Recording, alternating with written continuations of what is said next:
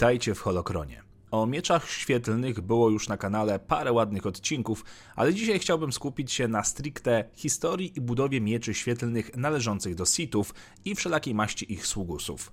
Materiał dotyczyć będzie kanonu oraz legend. Zapraszam. Kanon. Miecze świetlne Sithów były mieczami świetlnymi używanymi przez członków zakonu czy też bractwa Sithów. Zostały zbudowane za pomocą metod podobnych do tych używanych przez innych wrażliwych na moc, ale podstawowa filozofia była inna.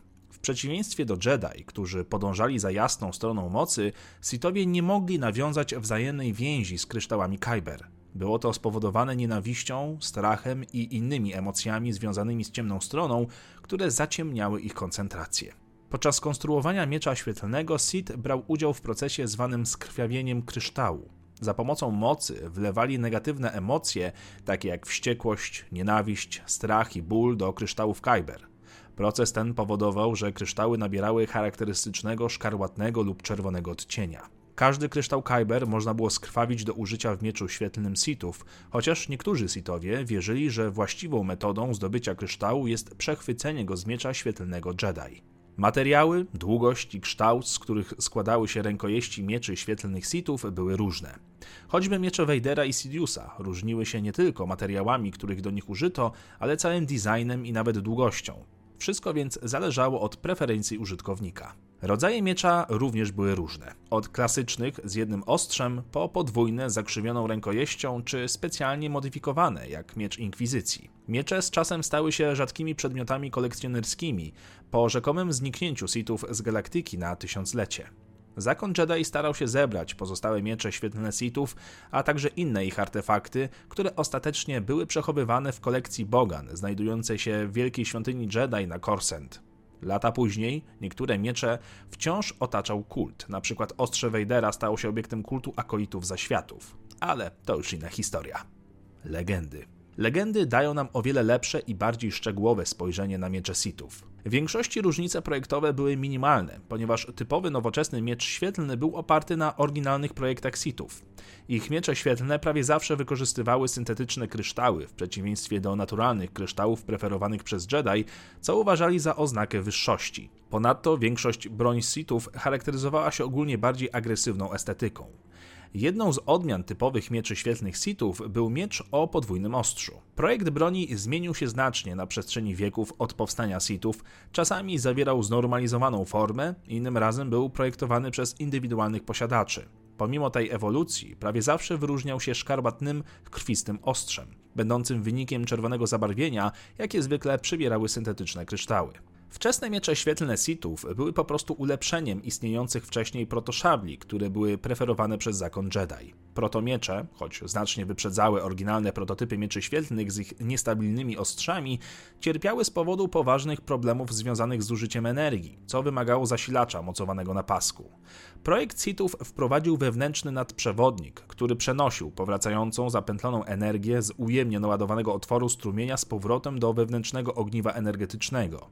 Dzięki tej modyfikacji ogniwo energetyczne zużywało energię tylko wtedy, gdy pętla energetyczna została przerwana, np. gdy miecz świetlny coś przeciął, rozwiązując problem z zasilaniem. Starożytni lordowie Sithów posunęli się o krok dalej w miniaturyzacji, tworząc miecz świetlny o dwóch ostrzach. Te oryginalne szable charakteryzowały się wyrafinowanymi konstrukcjami, które były w rzeczywistości pojedynczym mechanizmem z dwoma emiterami na obu końcach rękojeści o standardowej długości. Późniejsze projekty zostały znacznie uproszczone, w wyniku czego rękojeść o podwójnej długości składała się z dwóch oddzielnych mechanizmów miecza świetlnego. Jednak cechą charakterystyczną mieczy świetlnych Sithów było użycie wspomnianych syntetycznych kryształów. Prawie wszystkie miały czerwone zabarwienie w wyniku procesu kucia zastosowanego do ich stworzenia, chociaż dostosowanie tego procesu i manipulacje mocą dawały również kryształy w innych kolorach. Kryształy syntetyczne zwykle wytwarzały mocniejsze ostrza niż naturalne kryształy Jedi i miały rzadki potencjał złamania ostrza standardowych mieczy poprzez przeciążenie matrycy energetycznej i natychmiastowe wypalenie broni przeciwnika. Jednak ta dodatkowa siła odbywała się kosztem niestabilności ostrza i utraty manewrowości. Pierwotnie lordowie Sithów używali syntetycznych kryształów ze względu na brak dostępu do tradycyjnych miejsc, z których zbierano kryształy, ponieważ te były odwiedzane i zaanektowane przez zakon Jedi. Ostatecznie użycie tych syntetycznych kryształów stało się tradycją wśród Sithów, którzy wierzyli, że stworzenie kryształu dostosowanego do własnych potrzeb było pokazem siły nad Jedi, którzy polegali na nieokiełznanej dziczy kosmosu. Agresywny, szkarłatny odcień służył do odróżniania Sithów od ich zaprzysięgłych wrogów, czyli Jedi, którzy używali zwykle łagodniejszych kolorów, zwykle niebieskiego czy zielonego. Jednak krwawe ostrza nie były uniwersalne dla wszystkich Sithów. Wielu wielkich lordów dalej korzystało ze swoich oryginalnych mieczy, jak choćby Exar Kun, czy początkowo Darth Vader. Jednak Kun najprawdopodobniej nie był świadomy tego zwyczaju, a Vader wkrótce potem zastąpił swoją broń Jedi szablą Sithów z czerwonym ostrzem. Darth Sidious również użył bladoniebieskiego miecza świetlnego po swojej reinkarnacji. Ostatecznie Sithowie, którzy dzierżyli kolory inne niż czerwony, zwykle starali się ukryć swoje mroczne powiązania. Palpatine był zdania, że lordowie Sithów wyrośli z czasem z używania mieczy świetlnych w ogóle i używali ich tylko do poniżenia Jedi. Niektóre organizacje Sithów wydawały się postrzegać miecze świetlne jako symbole statusu, wskazujące na ukończenie ich szkolenia. Podczas takowych szkoleń uczniowie Sithów zwykle używali szabli treningowych lub otrzymywali wibracyjne ostrza. Dopiero potem dostępowali zaszczytu posiadania prawdziwego ostrza. Kiedy desydenci Mrocznych Jedi zbuntowali się przeciwko zakonowi Jedi i zapoczątkowali stuletnią ciemność, zachowali swoje protoszable, dzierżąc je przeciwko swoim byłym braciom. Po zakończeniu konfliktu użytkownicy Ciemnej Strony zostali rozbrojeni i wygnani z przestrzeni Republiki, zakładając nowe społeczeństwo oparte na ich skorumpowanej filozofii i nekrotycznej magii. W tej wczesnej epoce niektórzy pierwsi lordowie, tacy jak Carnes Moore, nadal pokazywali swoje protoszable, co wskazuje, że niektórym udało się zachować swoją broń. Broń Sithów rozwinęła się szybko. Oryginalny projekt protoszabli został ulepszony, co pozwoliło na usunięcie mocowanego na pasku zasilacza i zaowocowało nowoczesnym mieczem świetlnym. Wydaje się, że użycie czerwonych syntetycznych kryształów było standardem wśród Sithów w tym okresie, przynajmniej wśród tych, którzy faworyzowali miecze świetlne. W większości jednak wielu lordów Sithów unikało mieczy świetlnych na rzecz alchemicznych mieczy. Kiedy Imperium Sithów zaangażowało Republikę Galaktyczną w Wielką Wojnę Nadprzestrzenną, miecze były niezwykle rozpowszechnione, ale niektóre grupy, takie jak załoga Omenu, były wyposażone w miecze świetlne. Te wczesne miecze Sithów bez wątpienia trafiły w ręce Jedi, którzy następnie skopiowali projekty, aby ulepszyć własną broń. I tak oto design zatoczył koło. Godnym uwagi wydarzeniem było stworzenie floretów świetlnych przez sprzymierzony z Sithami zakon Mekrosa. Florety były arcydziełem projektowania i rzemiosła. Doskonale wyważony jednoręczny miecz świetlny, który zapewniał znacznie większą precyzję. Broń ta została zaprojektowana do użytku przez zwolenników stylu miecza świetlnego Makashi, ponieważ skupienie formy na precyzji i równowadze sprawiało, że atrybuty lekkiego floretu są dobrze wykorzystywane. Jednakże późniejsze imitacje stworzone przez szlachtę z sektora Tapani okazały się znacznie mniej skuteczne. Ostatecznie broń była później wykorzystywana jedynie w honorowych pojedynkach pomiędzy szlachcicami. Podczas reformacji Imperium Sithów ich klasyczne miecze zostały generalnie wyparte na rzecz mieczy świetlnych. Ogólnie rzecz biorąc, standardowe miecze świetlne Sithów z tamtej epoki miały agresywne, kwadratowe projekty techniczne w przeciwieństwie do bardziej zaokrąglonych broni preferowanych przez Jedi. Oprócz tradycyjnych szkarłatnych kryształów miecza świetlnego, miecze Sithów często miały skomplikowane zespoły osłony emitera. Przykładem tego stylu uzbrojenia była klasa sitańskich wojowników, która preferowała standardowe miecze świetlne, ale kładła nacisk na siłę i agresję w użyciu. Bardziej ezoteryczne modele były preferowane przez klasy inkwizytorów. Ich broń, choć nadal wykazywała się agresywnym i kanciastym designem charakterystycznym dla broni Sithów, zawierała również dziwne elementy konstrukcyjne, takie jak odsłonięte komory kryształowe lub półprzezroczyste rękojeści z przepływającą przez nie energią elektryczną.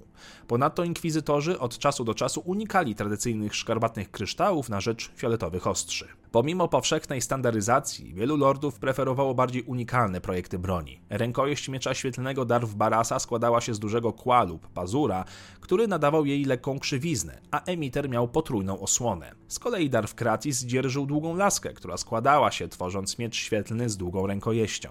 Niewiele wiadomo o rozwoju mieczy świetlnych Sithów podczas nowych wojen, ponieważ sam konflikt miał tendencję do nasilania się i słabnięcia wraz z upływem lat, a wiele zapisów zostało utraconych. Wielu Sithów, takich jak Darth Ruin, wydawało się faworyzować standardowe miecze świetlne ze szkarłatnymi ostrzami. Kiedy Lord Khan doszedł do władzy, projekty mieczy świetlnych Sithów zostały znacznie ujednolicone. Projektanci szkolący się w akademiach Sithów szkolili się z szablami treningowymi i otrzymywali standardowe miecze świetlne po ukończeniu studiów. Instytucja reguły 2 drastycznie ograniczyła liczbę zaawansowanych Sithów w galaktyce, skutecznie redukując ich do kultu, a nie spójnej organizacji. W związku z tym projekty mieczy świetlnych Sithów były bardziej oparte na osobistych potrzebach i preferencjach niż na standardowych markach zaprojektowanych dla określonych klas. Jednym z najbardziej unikalnych mieczy świetlnych noszonych przez Mrocznego Lorda z reguły dwóch była broń Darth Sidiousa. Skonstruowany podczas jego nauki u Darth Plagueisa, miecz świetlny Palpatina był elegancki i opływowy, z rękojeścią wykonaną ze stopu Freak, cennego Aurodium i lśniącego Electrum. Podczas jego kadencji jako najwyższego kanclerza Republiki Galaktycznej miecz świetlny Palpatina był ukryty w posągu Neuranium w jego biurach, gdzie spoczywał przez dziesięciolecia, zanim w końcu został użyty. Nie było też niczym niezwykłym, żeby uciekinierzy z zakonu Jedi nadal dzierżyli swoje oryginalne miecze, wymieniając w nich jedynie kryształ, tak jak to było w przypadku hrabiego Duku. Jednym z pierwszych mieczy świetlnych Sithów, który powstał za panowania Imperium Galaktycznego kontrolowanego przez Sithów, była broń Darth Vadera. Vader, jako były Jedi, próbował stworzyć nowatorski projekt, który miał zarówno zaimponować Palpatinowi, jak i zdystansować się od swoich byłych towarzyszy. Jednak ostatecznie broń Vadera była niewiele więcej niż powiększoną wersją jego pierwszego miecza świetlnego, wykonaną z czarnego stopu. Podczas gdy Palpatine nadal przestrzegał reguły dwóch, założył szereg organizacji składających się z akolitów Sithów, którzy służyli według kaprysu jego i Vadera. Wiele z tych grup preferowało używanie mieczy świetlnych i często dzierżyło czerwone ostrza, jako znak ich szacunku dla ideałów Sithów.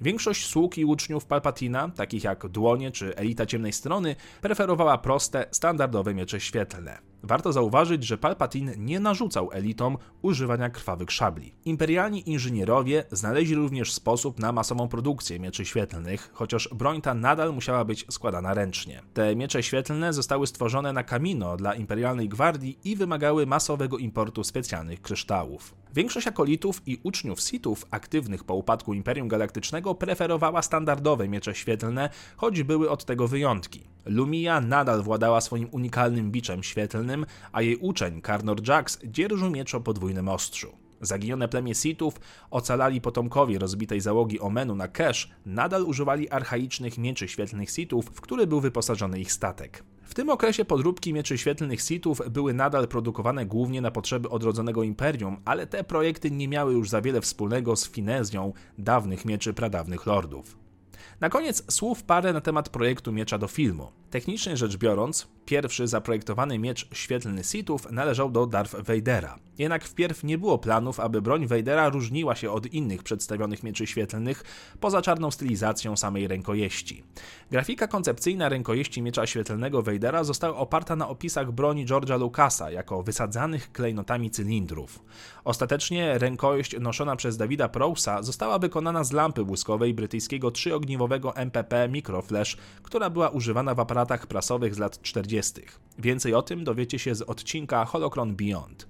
Czerwone zabarwienie, unikalne dla miecza świetlnego Darth Vadera w całej oryginalnej trylogii, dało początek idei, że kolor ostrza mieczy świetlnych był podyktowany moralnym nastawieniem posiadaczy, a nie wewnętrzną mechaniką, co było wspierane przez adaptację Marvela Powrotu Jedi, który przedstawia miecz świetlny Luke'a Skywalkera emitujący czerwone ostrze, gdy Vader go zapala. Dopiero po wydaniu Cieni Imperium kolory mieczy świetlnych zostały ustalone jako określone przez wewnętrzne kryształy. O samych kryształach dowiecie się z innych odcinków, które znajdziecie na kanale. To wszystko ode mnie na dzisiaj. Dziękuję Wam za oglądanie. Zostawcie komentarz, łapkę w górze, jeżeli materiał Wam się podobał. Zajrzyjcie na inne odcinki i oczywiście niech moc zawsze będzie z Wami. Odcinek powstał dzięki wsparciu następujących patronów. Dziękuję Wam i niech moc zawsze będzie z Wami.